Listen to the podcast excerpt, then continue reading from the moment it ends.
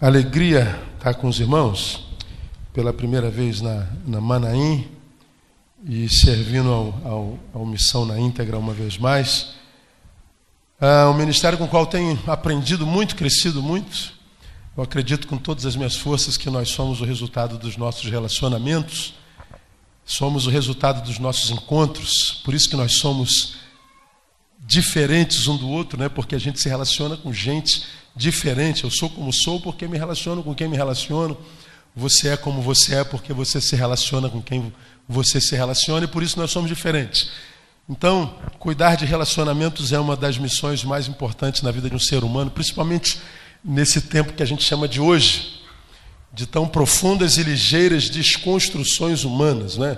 Impressionante como o ser humano está se desconstruindo, se desumanizando, coisificando, monstrificando tão rapidamente, a gente fica espantado no que, que o ser humano tem se transformado e com as suas produções, e a gente pergunta, meu Deus, o que está acontecendo com a humanidade se desumanizando? Como que acontece isso nos relacionamentos? Né? Então, andar com, com Ari, com Ed, com Paulo Júnior tem sido uma, uma grande escola da vida para mim, e eu louvo ao, ao Senhor por esse privilégio. E aí me pediram para falar sobre o jejum que, que Deus merece, ou o jejum que Deus quer de nós, quer de nós. E eu queria levá-los a, a, a, dois textos para a gente conversar um pouquinho. O primeiro está em Mateus capítulo 4. Abre a sua Bíblia em Mateus capítulo 4.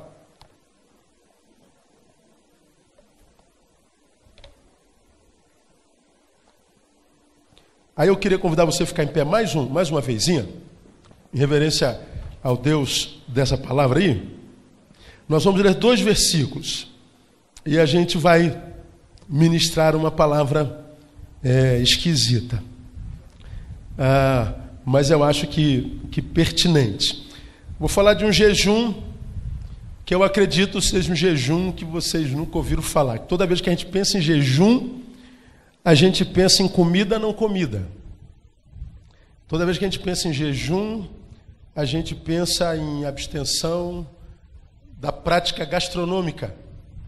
Toda vez que a gente fala em jejum, a gente pensa da abstenção de algo que alimenta. Eu quero falar de outro jejum e vocês vão entender. O primeiro, a primeira palavra está em Mateus capítulo 4, que registra a tentação de Jesus. E essa palavra de Mateus capítulo 4, versos 8 e 9, é uma palavra que o diabo dá a Jesus.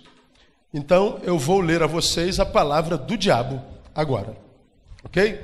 Já abriu aí? Não. Já, né? Mateus capítulo 4, versículo 8. Novamente o diabo levou a um monte muito alto e mostrou-lhe todos os reinos do mundo e a glória deles. E disse-lhe: O que, que o diabo disse? Leia comigo.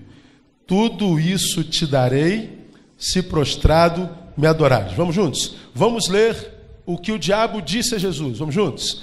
Tudo isso te darei se prostrado me adorares. Então nós acabamos de ler a palavra do diabo. Agora vamos ler a palavra de Jesus. Mateus capítulo 16, versículo 24.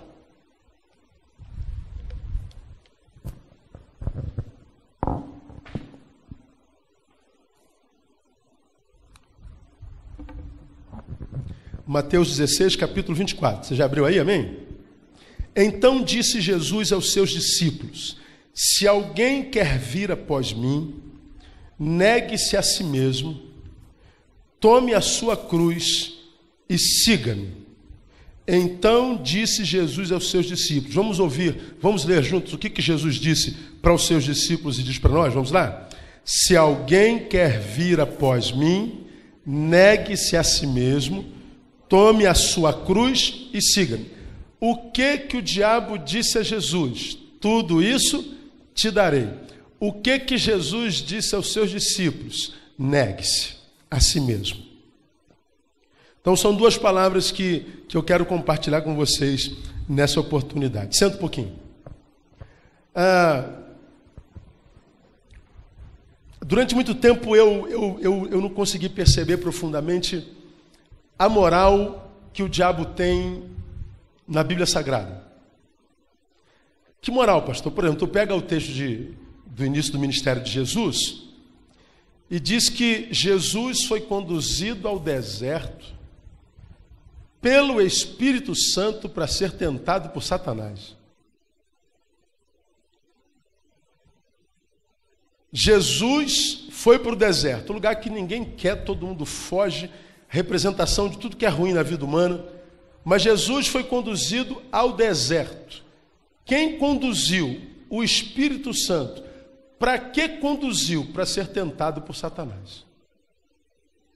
Aí eu fiquei pensando, por que, que Jesus tinha que começar o seu ministério tentado por Satanás?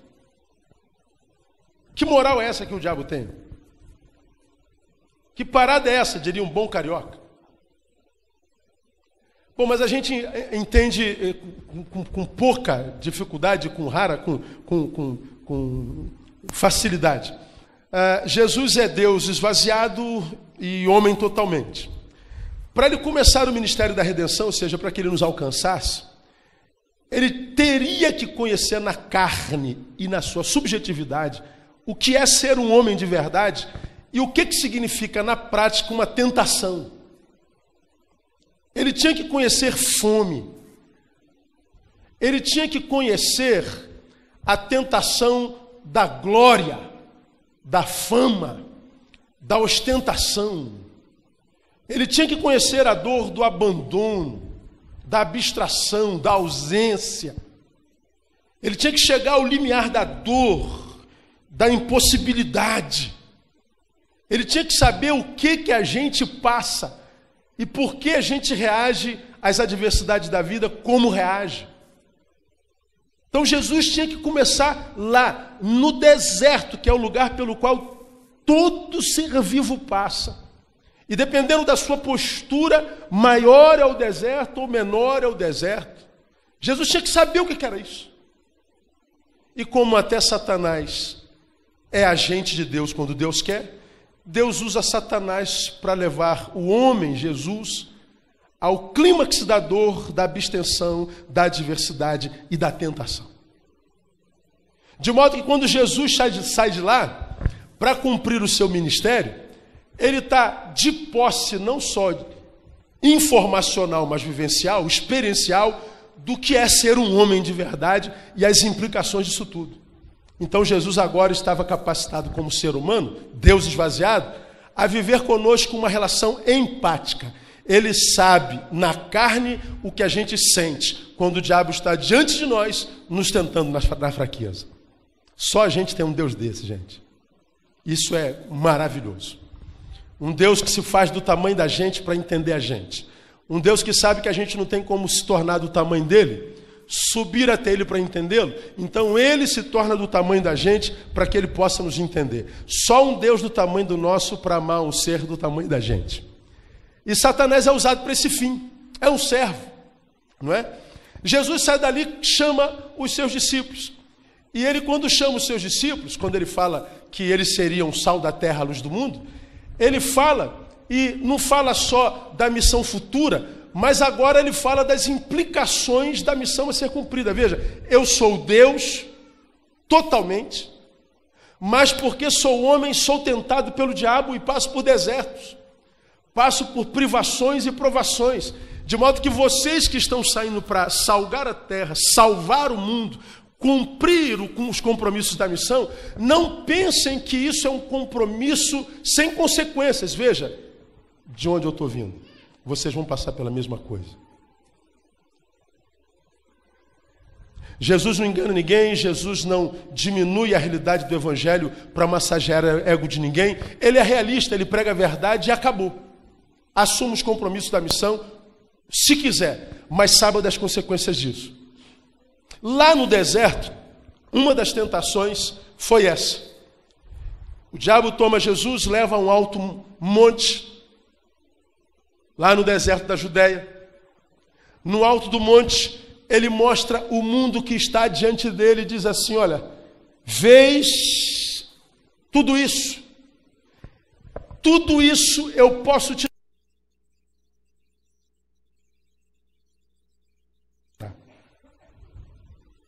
Tudo isso te darei. Essa foi a proposta do diabo a Jesus. Sabemos como Jesus venceu isso, Jesus não se prostrou a isso, Jesus não sucumbiu a isso.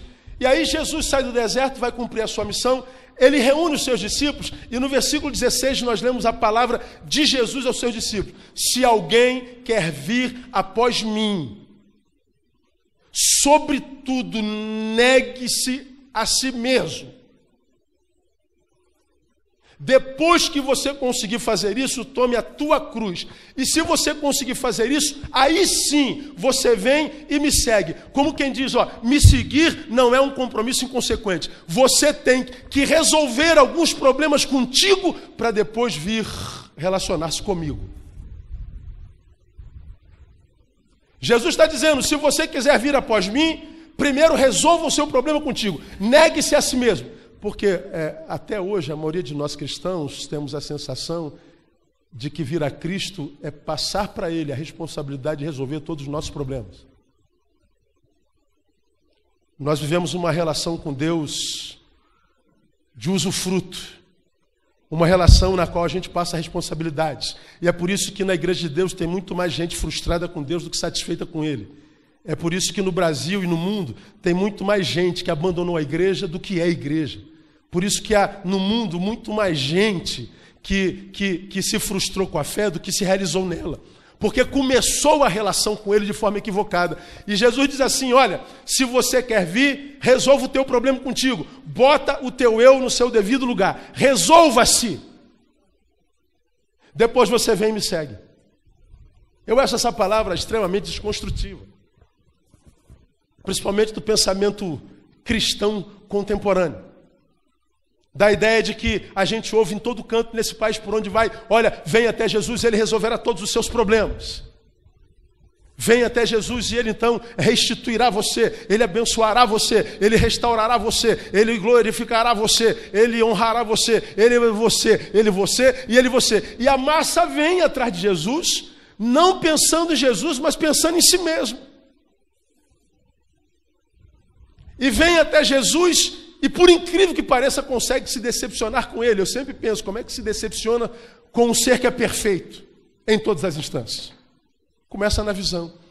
Jesus está dizendo, negue-se a si mesmo. Essas palavras de Jesus, nesse tempo, para mim, tem ganho uma proporção nunca, mas nunca antes alcançada.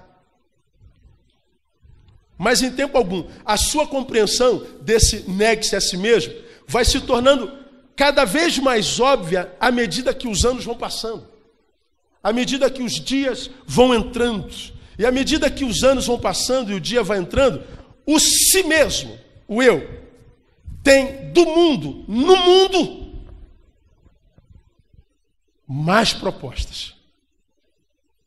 Esse eu que eu não renuncio e que Jesus diz: renuncie para que a nossa relação seja abençoadora, esse si mesmo que há em mim, que há em você, tem do mundo, no mundo, cada vez mais ofertas. O tudo isso te darei é cada vez maior. Nunca o tudo isso foi tão grande para o si mesmo como agora. Pensem comigo. Quando Jesus recebeu essa proposta,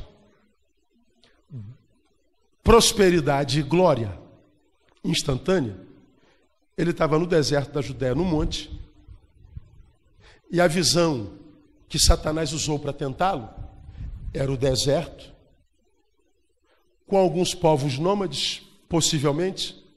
Estudiosos diziam que havia no planeta naquela ocasião em torno de 350 milhões de habitantes apenas.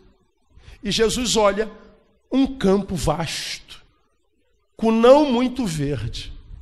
A visão era quase rural. Tinha que ser a visão de um fazendeiro de Goiás, que sabe o valor da terra. Nós, São Paulinos e cariocas, não sabemos o valor de terra, meu. Nós não sabemos quanto mede um alqueire. Alguém aqui sabe quanto mede um alqueire? Eu não faço a menor ideia da minha vida. Jesus estava olhando para um lugar cuja valorização ou a valoração era quase rural. Agora, pegue você, me pegue, peguemos-nos nós, sejamos levados para o monte mais alto aqui do Sudeste, vamos botar no Rio de Janeiro, na Pedra da Gávea. E aí você tem a visão do Rio de Janeiro, ou no alto do, do, do, do Pão de Açúcar, do Cristo Redentor. E aí Satanás te leva lá em cima, te mostra o Rio de Janeiro, ou São Paulo, com as suas belezas, com as suas riquezas, com as suas facilidades, com as suas mulheres, com os seus homens, com a sua promiscuidade, com a sua glória. E diz para você assim: tudo isso te darei. São Paulo é tua. O Rio de Janeiro, o Brasil, o mundo inteiro. Ora, o tudo isso é tão mais tudo hoje comparado com aquilo que Jesus recebeu, que o si mesmo de hoje tem muito mais dificuldade de dizer não a isso do que no tempo de Jesus. Você está entendendo o que eu estou falando? Mas Jesus está dizendo: você quer que a sua relação comigo seja boa, para você. Você quer de fato viver a vida que eu prometi na minha palavra? Abundante eu quero. Pois bem, você tem que se resolver consigo primeiro. Você tem que se negar.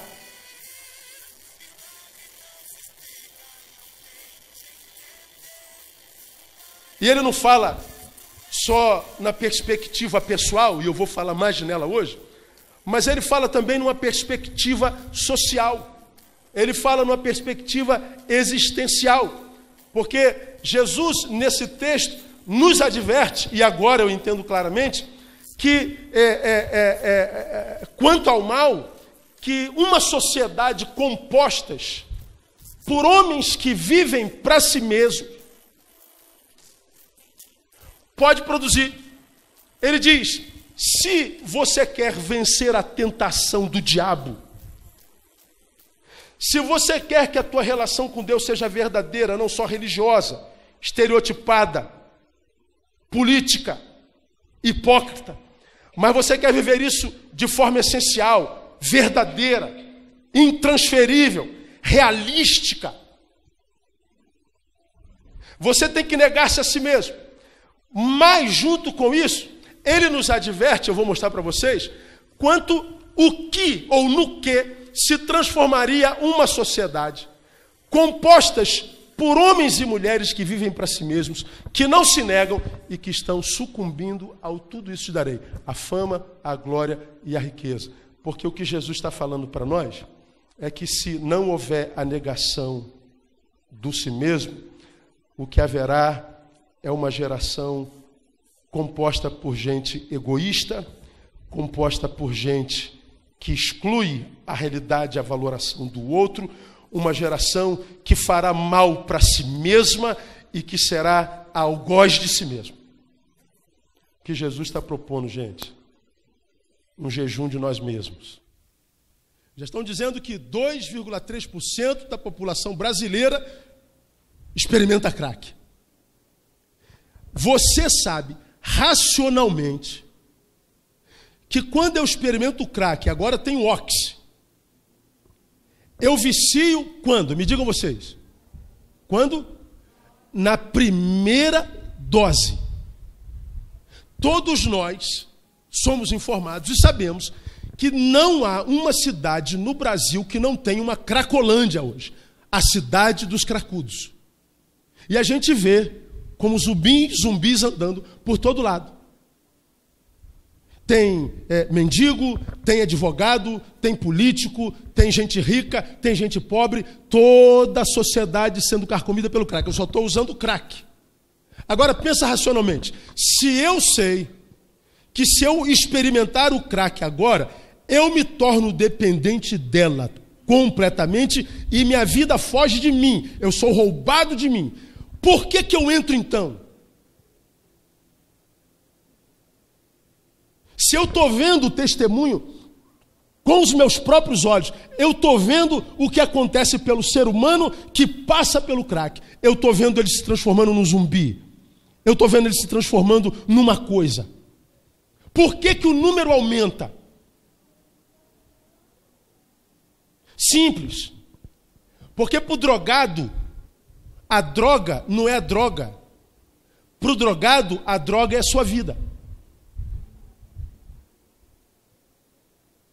A droga de vida está tão insuportável que ele usa a droga crack ou qualquer outra para que ele fuja dessa droga de vida. A droga torna-se num portal de passagem para o paraíso. Porque quando ele consome a droga, ele vai para um outro patamar, ele vai para um outro mundo, ele vai para um outro nível de consciência que o tira dessa droga de vida que ele está.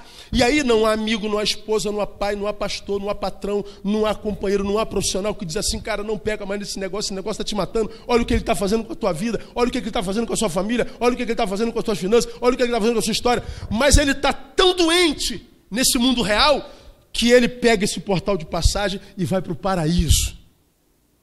Por que, que o número de drogados aumenta assustadoramente? Porque a humanidade não está suportando mais a vida que está vivendo. No ano passado, nos Estados Unidos, aconteceram em 2012, nos Estados Unidos, 3.094 casos de overdose. Nove casos por dia. No Brasil, o governo não sabe o que fazer com os viciados. Estamos vivendo um caso assustador. Estamos falando só de droga, mas vamos avançar um pouquinho porque o tempo é curto. Vamos falar de depressão, por exemplo. Em 2012, a mesma a, a OMS diz que foram diagnosticados no mundo o mesmo número, coincidentemente, 350 milhões de casos de pessoas com depressão. Depressão é aquela sensação de ser empurrado para baixo. A vida fica insuportável. A pessoa tenta levantar a cabeça. A pessoa tenta ânimo, a pessoa tenta é, desejo de seguir em frente, mas ela não consegue. Alguma coisa dela foi tirada, desestabilizada. A tristeza se torna crônica, ela se torna incapaz de, ela é reduzida enquanto ser. Ela se torna incapaz de produzir o que produzia e de manter e de manutenir o que construiu até hoje. Tristeza crônica, 350 milhões. A OMS diz que a depressão é o que mais vai matar nesse século. É desencadeadora do maior número de doenças psicossomáticas que a sociedade conhece. Ela é a mãe de todas elas. Aí você fala assim, pastor, 350 milhões de gente depressiva? É, 250 milhões. O problema é que em 2010, isso é 2012, em 2010 eram 121 milhões. Triplicou. Em dois anos, o número de gente que não aguenta a vida, cuja tristeza é o estigma que chegou ao soma, ao corpo, triplicou.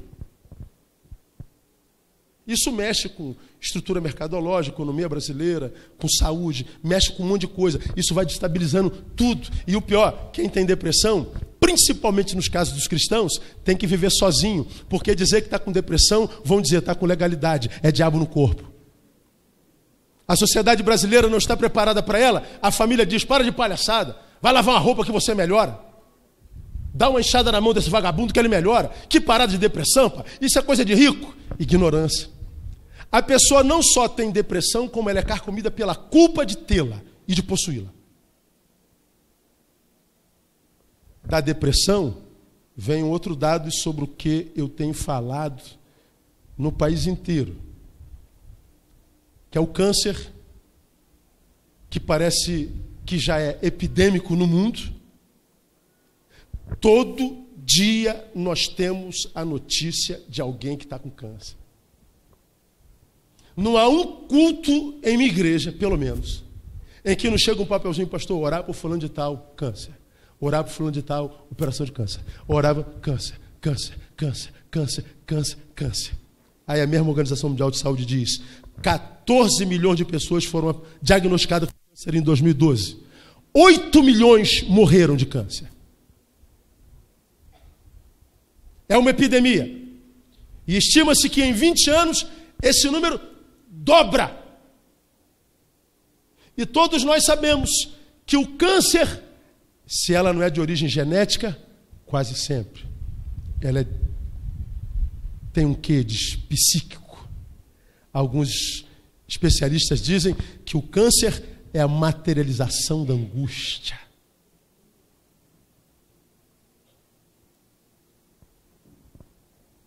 Do câncer, nós vemos para uma outra questão, que é sobre o que eu estou falando direto: suicídio. Quem me ouve aqui já me viu falar de suicídio. Você olha para o Brasil, tão lindo, para São Paulo, tão moderna. A gente olha para um Brasil tão rico. E a gente muitas vezes ignora que no seu país acontecem 25 suicídios por dia. Sociedade Brasileira de Psiquiatria. 25 dia. No Japão é um pouquinho mais. 87 suicídios dia. No planeta, em 2012, um milhão de suicídios, um a cada 30 segundos. Durante muito tempo, eu olhava para o suicida como um juiz que o julgava covarde. Porque eu imaginava que o suicida queria morrer. Ignorância. Porque na verdade o suicida não quer morrer, ele quer viver. O suicídio não é um grito de desejo pela morte, mas é um grito de desejo pela vida. Ele está dizendo: Eu quero viver. Eu quero viver mas eu não consigo, então eu prefiro morrer. E ensina que pior do que a morte é a ausência da vida. Um suicídio a cada 30 segundos. Agora, pasme, curiosidade: em 1999, há 15 anos atrás, acontecia no mundo um suicídio a cada 8 minutos. Em 99, eram 65 mil suicídios por ano. Em 2012, um milhão.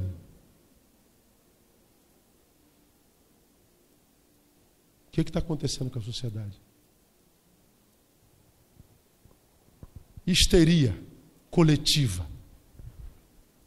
Nós não conseguimos mais juntar meia dúzia de gente para reivindicar independente do que seja, sem que isso não acabe em briga, sem que isso não acabe em quebradeira, sem que isso não acabe em violência, por mais pertinente, por mais é, é, é, legítima que seja a nossa reivindicação, a nossa reunião, a nossa, a nossa passeata, isso sempre acaba em guerra, sempre acaba em morte. Qualquer reivindicação acaba em violência, ou seja, a exteriorização da nossa subjetividade. A gente põe para fora quando está no coletivo aquilo que a gente não tem coragem de pôr para fora quando está sozinho. É na coletividade que a gente põe o si mesmo para fora. E a gente não consegue mais conviver em paz. A gente não consegue mais conhecer paz na prática a gente não consegue mais nenhum movimento, nenhum ajuntamento coletivo, nenhum deles consegue ter paz. É o fim da coerência. É a extinção do bom senso. E a gente culmina no que é na barbárie. Barbárie é o retorno ao modo primitivo de ser. Barbárie é o retrocesso da civilização manifesto, sobretudo em fazer justiça com a própria mão.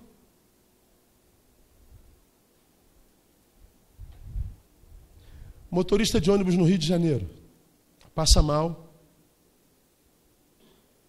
tem uma síncope, desmaia e o ônibus dele amassa seis carros em frente a um baile funk na Baixada Fluminense. O pessoal sai do baile funk, tira o motorista desmaiado no ônibus, o espanca até a morte. E ele morre com traumatismo craniano. O garoto no Rio de Janeiro foi pego roubando, espancado e prenderam pelo pescoço no poste. Você vê isso o tempo inteiro. Você joga no YouTube, a população está fazendo justiça com a própria mão. a sociedade composta por si mesmos, entrou no tempo da barbárie. Vocês acompanharam na televisão um garoto que roubou na comunidade, em Belfor Roxo. Seguraram, está lá no vídeo, apareceu na televisão. Chegam dois homens, um desce de moto, um desce da garupa, puxa a arma e dá três tiros na cabeça do garoto. É a barbárie. É a sociedade composta por gente que vive para si mesmo. Uma sociedade composta por gente que ignora o valor do próximo, que não sente mais pela dor do semelhante. É disso que Jesus estava falando quando ele disse: negue-se a si mesmo. Dessa, dessa forma horrível de ser. Nós poderíamos falar, irmãos, de abandono de incapaz. Nós poderíamos falar da pedofilia de um sujeito que olha para uma criança e sente um desejo carnal. Entre esse homem e aquela criança existe amor ao próximo, existe ética, existe bom senso, existe palavra de Deus, existe é, tudo. Mas o sujeito vive para si mesmo. E ele retira qualquer valor entre ele e o seu desejo, e independente do que é aquilo, ainda que seja uma criança, ele abusa dela.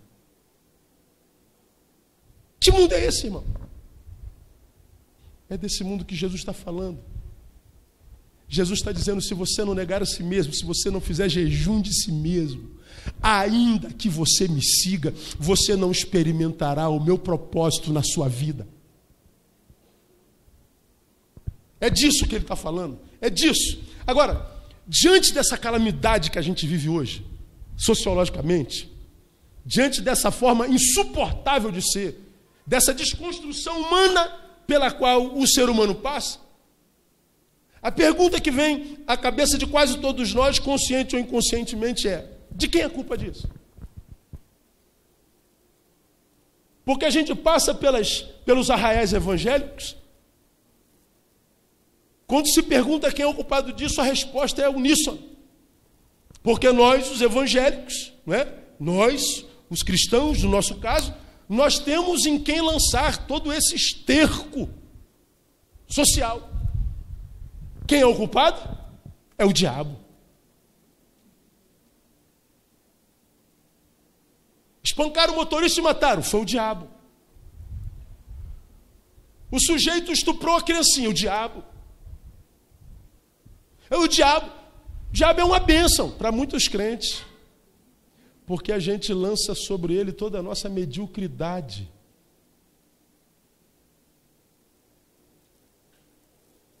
A gente lança sobre ele a produção do si mesmo. A gente lança sobre ele o nosso esterco, a nossa produção.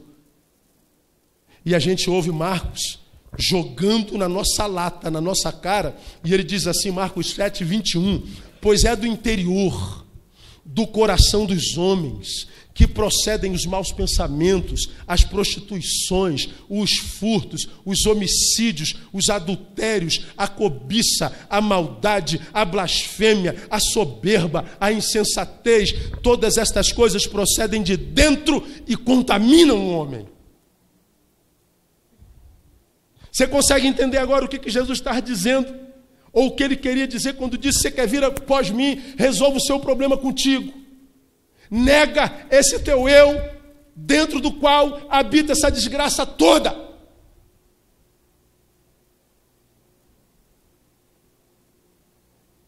Negar a si mesmo é reconhecer essa natureza e submetê-la ao senhorio do Cristo, que gera em nós um novo homem, que nos capacita para vencer este que produz isso que a gente vê diante dos nossos olhos e que nos vitimiza.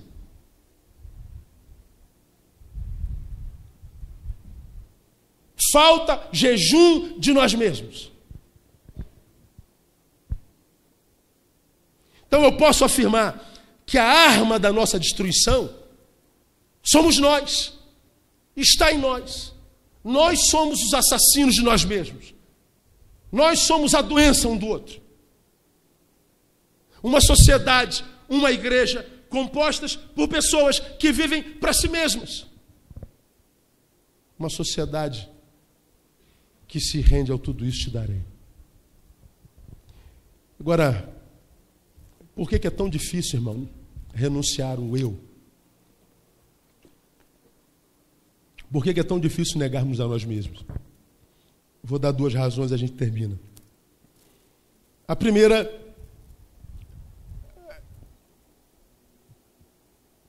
é óbvia. É a desobediência do conselho de Jesus. Negue-se. Se não nega, ainda que você o siga, não terá dele o projeto estabelecido na alma. Posso afirmar a você, portanto, que o homem que não se nega vive a sua pior parte, que é o si mesmo. Eu estou do lado de Jesus, sem me negar. Ele mexe comigo, com a minha exterioridade, mas o novo homem não é gerado em mim. Então eu estou vivendo com Ele, mas em mim mesmo. E mesmo que perto dele, vivendo em mim mesmo, eu estou vivendo a minha pior parte. E viver a nossa pior parte cansa, e é por isso que há tanta desistência. Penso que haja perigo e incoerência em viver para si mesmo desde o Éden. Talvez seja por isso, Ari. Posso estar viajando na maionese. Depois o Ari me conserta. Que lá no Éden Deus diz assim: ó, não é bom que o homem esteja só. Não é bom que o homem viva para si mesmo, esteja apenas consigo mesmo, ou seja, com o mundo reduzido ao tamanho do seu umbigo. Não é bom, em hipótese alguma. E olha que ele está falando isso antes do pecado. Jesus está dizendo: a vida ou a existência só encontra sentido no encontro, no compartilhamento, na troca de essências vitais. Eu posso ser um ser perfeito, imaculado no paraíso, mas se eu vivo para mim mesmo, ainda assim, Deus diz: não será bom. O pecado entra, ele agora tem uma companhia do lado de fora, mas se o homem continua só, vivendo para si, ele é como que se tivesse impossibilidade de ser o que ele é no coração de Deus. É a desobediência. A gente não consegue se negar. E por que, que é tão difícil? Primeiro, porque não houve o um novo nascimento. Portanto, não houve a re geração ou a regeneração. O si mesmo habita em mim livremente. Eu não tenho um novo homem que o confronte, que o ponha no seu lugar, que seja antítese dele mesmo, para que em mim brote uma tese que seja para a glória de Deus.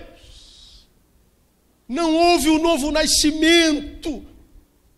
E como a gente tem aprendido, a única forma de entrar no reino de Deus é nascendo de novo. Não existe janelas no reino de Deus, não existe outra porta. Ou eu morro para ser gerado de novo, ou eu me nego para que o novo homem nasça em mim, ou o que há não é entrada no reino de Deus, é entrada na religião. Não existe reino de Deus sem regeneração. E na ausência desse novo nascimento, na ausência da regeneração, não acontece o que a gente chama de discipulado, acontece é o adestramento.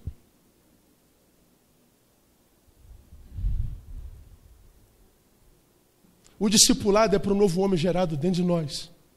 Porque nós nascemos agora, não sabemos nada. Então nós vamos ser ensinados, nós vamos ser discipulados. Nós vamos ter o mestre dos mestres como nossa referência de humanidade. Mas se o eu permanece em mim, se não há jejum de mim mesmo, Ainda que eu tenha mudado o exterior, a roupagem, o discurso, a linguagem, a indumentária, eu não estou sendo discipulado, eu estou sendo adestrado. É como que eu uso sempre de exemplo: eu sou um cachorrinho, um quadrúpede. Eu posso adestrar esse cachorrinho, digo, de pé. E o quadrúpede, ele fica de pé. E a gente diz, vem, e o cachorrinho vai em pezinho, gente, que lindo! Olha como é que ele se converteu, como é que ele se transformou uma coisa maravilhosa. Olha que cachorro lindo, agora ele está de pé, esguio, erguido, uma nova criatura, veja que coisa linda. Andava se arrastando, andava de quatro, agora anda de pé. E ele está andando de pé. Só que a essência dele não mudou, ele continua um cachorro, quadrúpede. Ele não vai aguentar ficar de pé muito tempo, se comportando como um bípede. Ele não vai conseguir ser o que ele não é a vida inteira. E vai chegar um momento que ele volta a andar de quatro. Crente que não passa pela regeneração, não nasceu de novo, não conhece discipulado com esse adestramento. E no adestramento não se forma o caráter de Cristo. Portanto, o outro continua sendo alguém que não interessa para mim. Então, esses dados que eu dei não interessa, a fome não me interessa, a iniquidade não me interessa, a dor do outro não me interessa, eu não quero saber, eu vivo para mim mesmo, eu faço o que me dá prazer. E nós vivemos esse tempo de uma forma clara, clara, clara, clara, clara, clara. Sendo assim, muda-se o exterior, o comportamento, muda tudo, menos os frutos. A gente continua egoísta, a gente continua indiferente, a gente continua lutando pelo direito próprio, mesmo que a, a, Bíblia diga que a gente não deve lutar pelo direito próprio, mas pelo direito de outrem, a gente continua produzindo a mesma coisa que o homem sem Deus. E quando a gente compara caráter da igreja e caráter do homem sem Deus, a gente não sabe quem é de Deus de fato e de verdade. Pelos frutos os conhecereis. Só se consegue negar a si mesmo se a gente passa pela regeneração.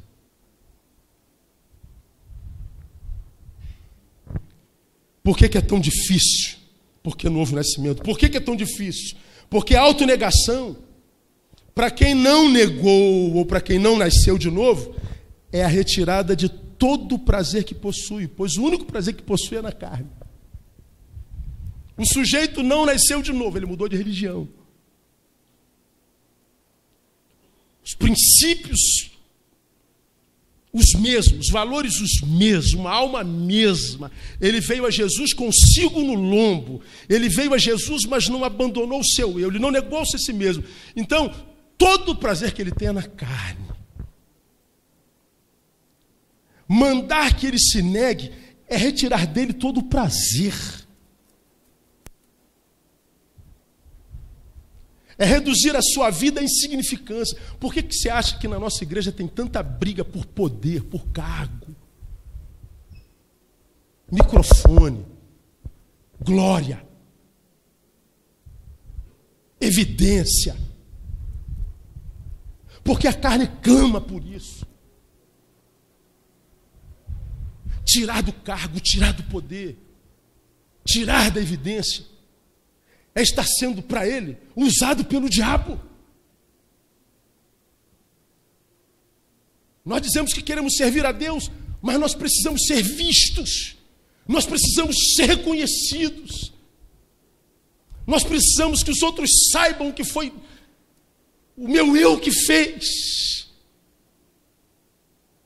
Isso é desejo carnal, isso é vanglória, isso é render-se ao tudo isso te darei. Tirar do que não nasceu de novo. E exigir dele a negação é tirar todo o prazer. Essa geração, tem gente que escandaliza comigo, é uma geração, por exemplo, que eu chamo de genitocêntrica. Nós vemos um tempo, nós somos chamados a sermos sal e luz para uma geração genitocêntrica. O único prazer que tem na vida sai dessa parte do corpo.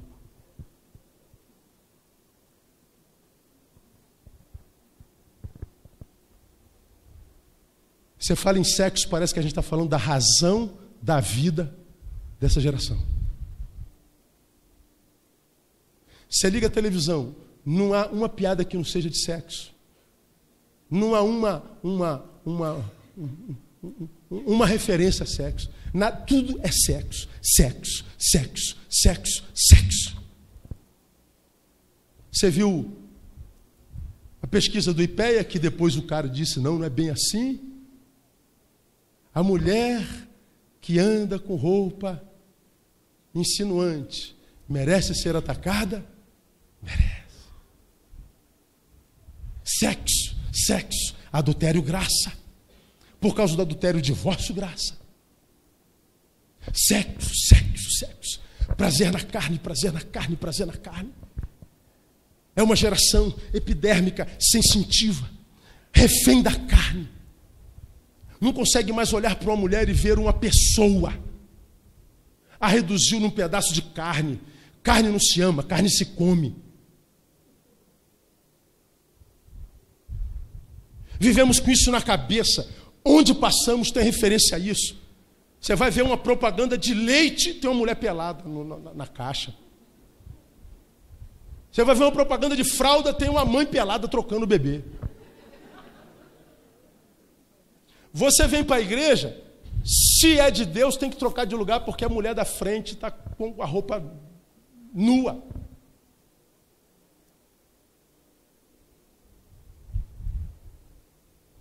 O ser humano hoje, seu valor é por arroba. Quanto de carne você tem no corpo? Qual o tamanho do teu glúteo?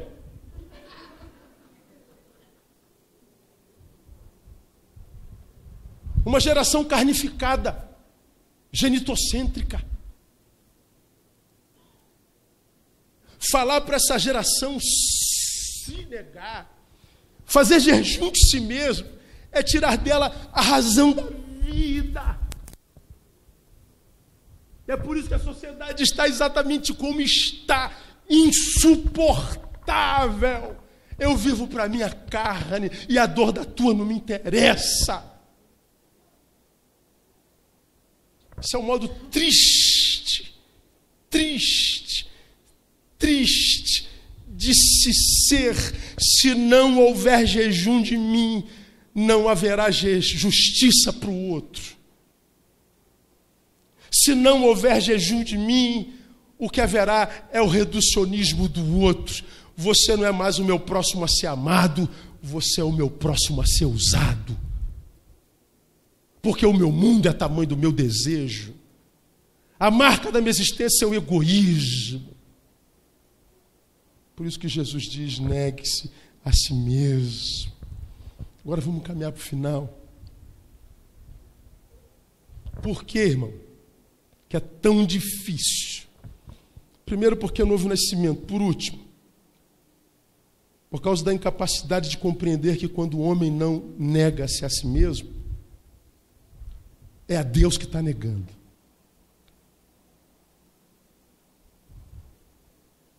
Se você que está aqui sentado me ouvindo, você que está na internet me ouvindo, você é crente, você é pastor, você é diácono, você é líder, você seja o raio que for na igreja de Deus. Se você veio a Deus e não negou a si mesmo, saiba de uma vez por todas que é a Deus que você negou. Pastor, dá para explicar? Dá. Por quê? Porque a luz do Evangelho só seguimos a Jesus de fato depois e quando nos negamos verdadeiramente. Se alguém quer vir, negue-se. Se não houve negação, eu não estou seguindo a Jesus de fato. Eu posso estar seguindo uma instituição religiosa, eu posso estar seguindo a um pastor, a um idealista gospel, eu posso estar su, su, su, é, é, manutenindo o império religioso pessoal, mas não tem a ver com o reino de Deus. No Evangelho só se segue a Jesus de fato quando de fato nos negamos, ou seja, não há reino de Deus comigo em mim.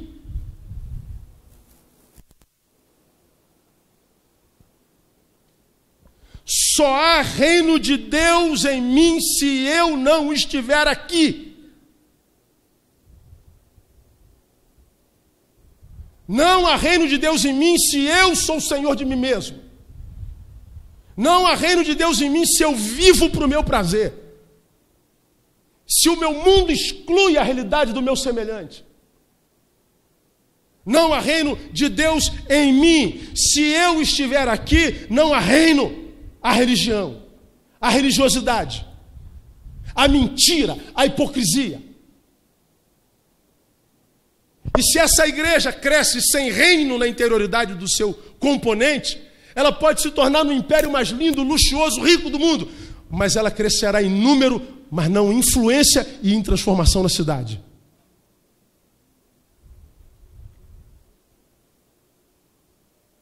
Os evangélicos cresceram nas últimas décadas no Brasil mais do que em qualquer parte do planeta. Agora eu estava lendo o Globo de ontem, que diz que dentre as 30 cidades mais violentas do planeta, o Brasil tem 11. Somos um dos países mais violentos do planeta. Em 2010 foram 50 mil assassinatos. A morte é a nossa marca. O medo é o nosso sentimento. A igreja nunca foi tão grande, a qualidade de vida nunca foi tão putrefata. Porque talvez haja reino pessoal e religião, mas não haja reino de Deus. Porque não há reino de Deus em mim se eu estiver por aqui. Por isso que ele está dizendo: negue-se a si mesmo. Essa palavra deve se mexer com o nosso coração. Não me negar é negar a Deus, por quê? Porque o estigma de Deus é a doação. Deus amou o mundo e deu. E o estigma do si mesmo, do homem, é o egoísmo. Como diz 2 Timóteo capítulo 3. Diz que o homem do tempo do fim seria amantes de si mesmo.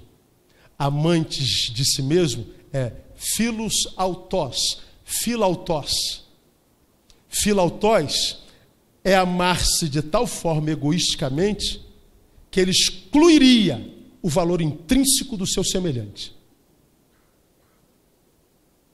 O homem do tempo do fim seria filautós. Quem é esse homem? O que negou-se a si mesmo. Não negou-se a si mesmo. É o que não fez jejum de si mesmo é o que vive para si mesmo. Ora, eu sei que eu estou em Deus, porque eu tenho o estigma dele, a marca da doação. Não negar a Deus é negar, não negar-se a si mesmo, é negar a Deus. Temo que pela ausência desse jejum de nós, nós venhamos a viver, e creio que já vivemos, um reducionismo existencial seguido de um esvaziamento de sentido, ou seja, que o cristianismo se transforme só em mais uma religião? Que a igreja se transforme num mero lugar? Que o culto seja só um evento? E que a santidade seja só um comportamento? E se nós formos reduzidos a isso, a mais uma religião, um evento, a um grupo comportado, mas cuja essência não foi transformada, negada, ainda que tenhamos essas estruturas que nós vemos no Brasil impressionantes, de toda alma, consciente ou inconscientemente, porque nós não nos negamos, não haverá reino. E o que se estabelece como verdade em nós é que nós nos rendemos a Satanás e o adoramos. E o fizemos por glória e fama. O fizemos por riqueza. O fizemos por ostentação. Negar esse Deus é negar a vida que há só nele, que existe apenas nele, e ao mesmo tempo aceitar a antiga proposta do diabo que diz: Tudo isso te darei. Tenho pedido a Deus graça, misericórdia, à luz dessa palavra, para que eu não seja vencido por aquele que é único e que pode me vencer, o meu eu. Porque a respeito do diabo já está dito. Ele é um ser vencido e está debaixo dos teus pés. Mas o meu eu, eu tenho que negá-lo todo dia. Porque se ele me toma, se ele é alimentado por mim, se ele é acariciado por mim, honrado por mim, o que sobra para mim é rendição a Satanás. De modo que eu só posso vencer tudo isso te darei se eu negar-me a mim mesmo. E não existe outra forma de mudar a nossa cidade, o nosso país. Não existe outra forma da igreja ser sal da terra, luz do mundo, se não for através da nova vida em Cristo Jesus, da submissão total ao senhorio de Cristo. Se não for assim, a gente perde tempo. Que Deus tenha misericórdia de nós. Que Ele nos abençoe. Que Ele encontre em nós pessoas desejosas e capazes de fazer jejum de nós mesmos.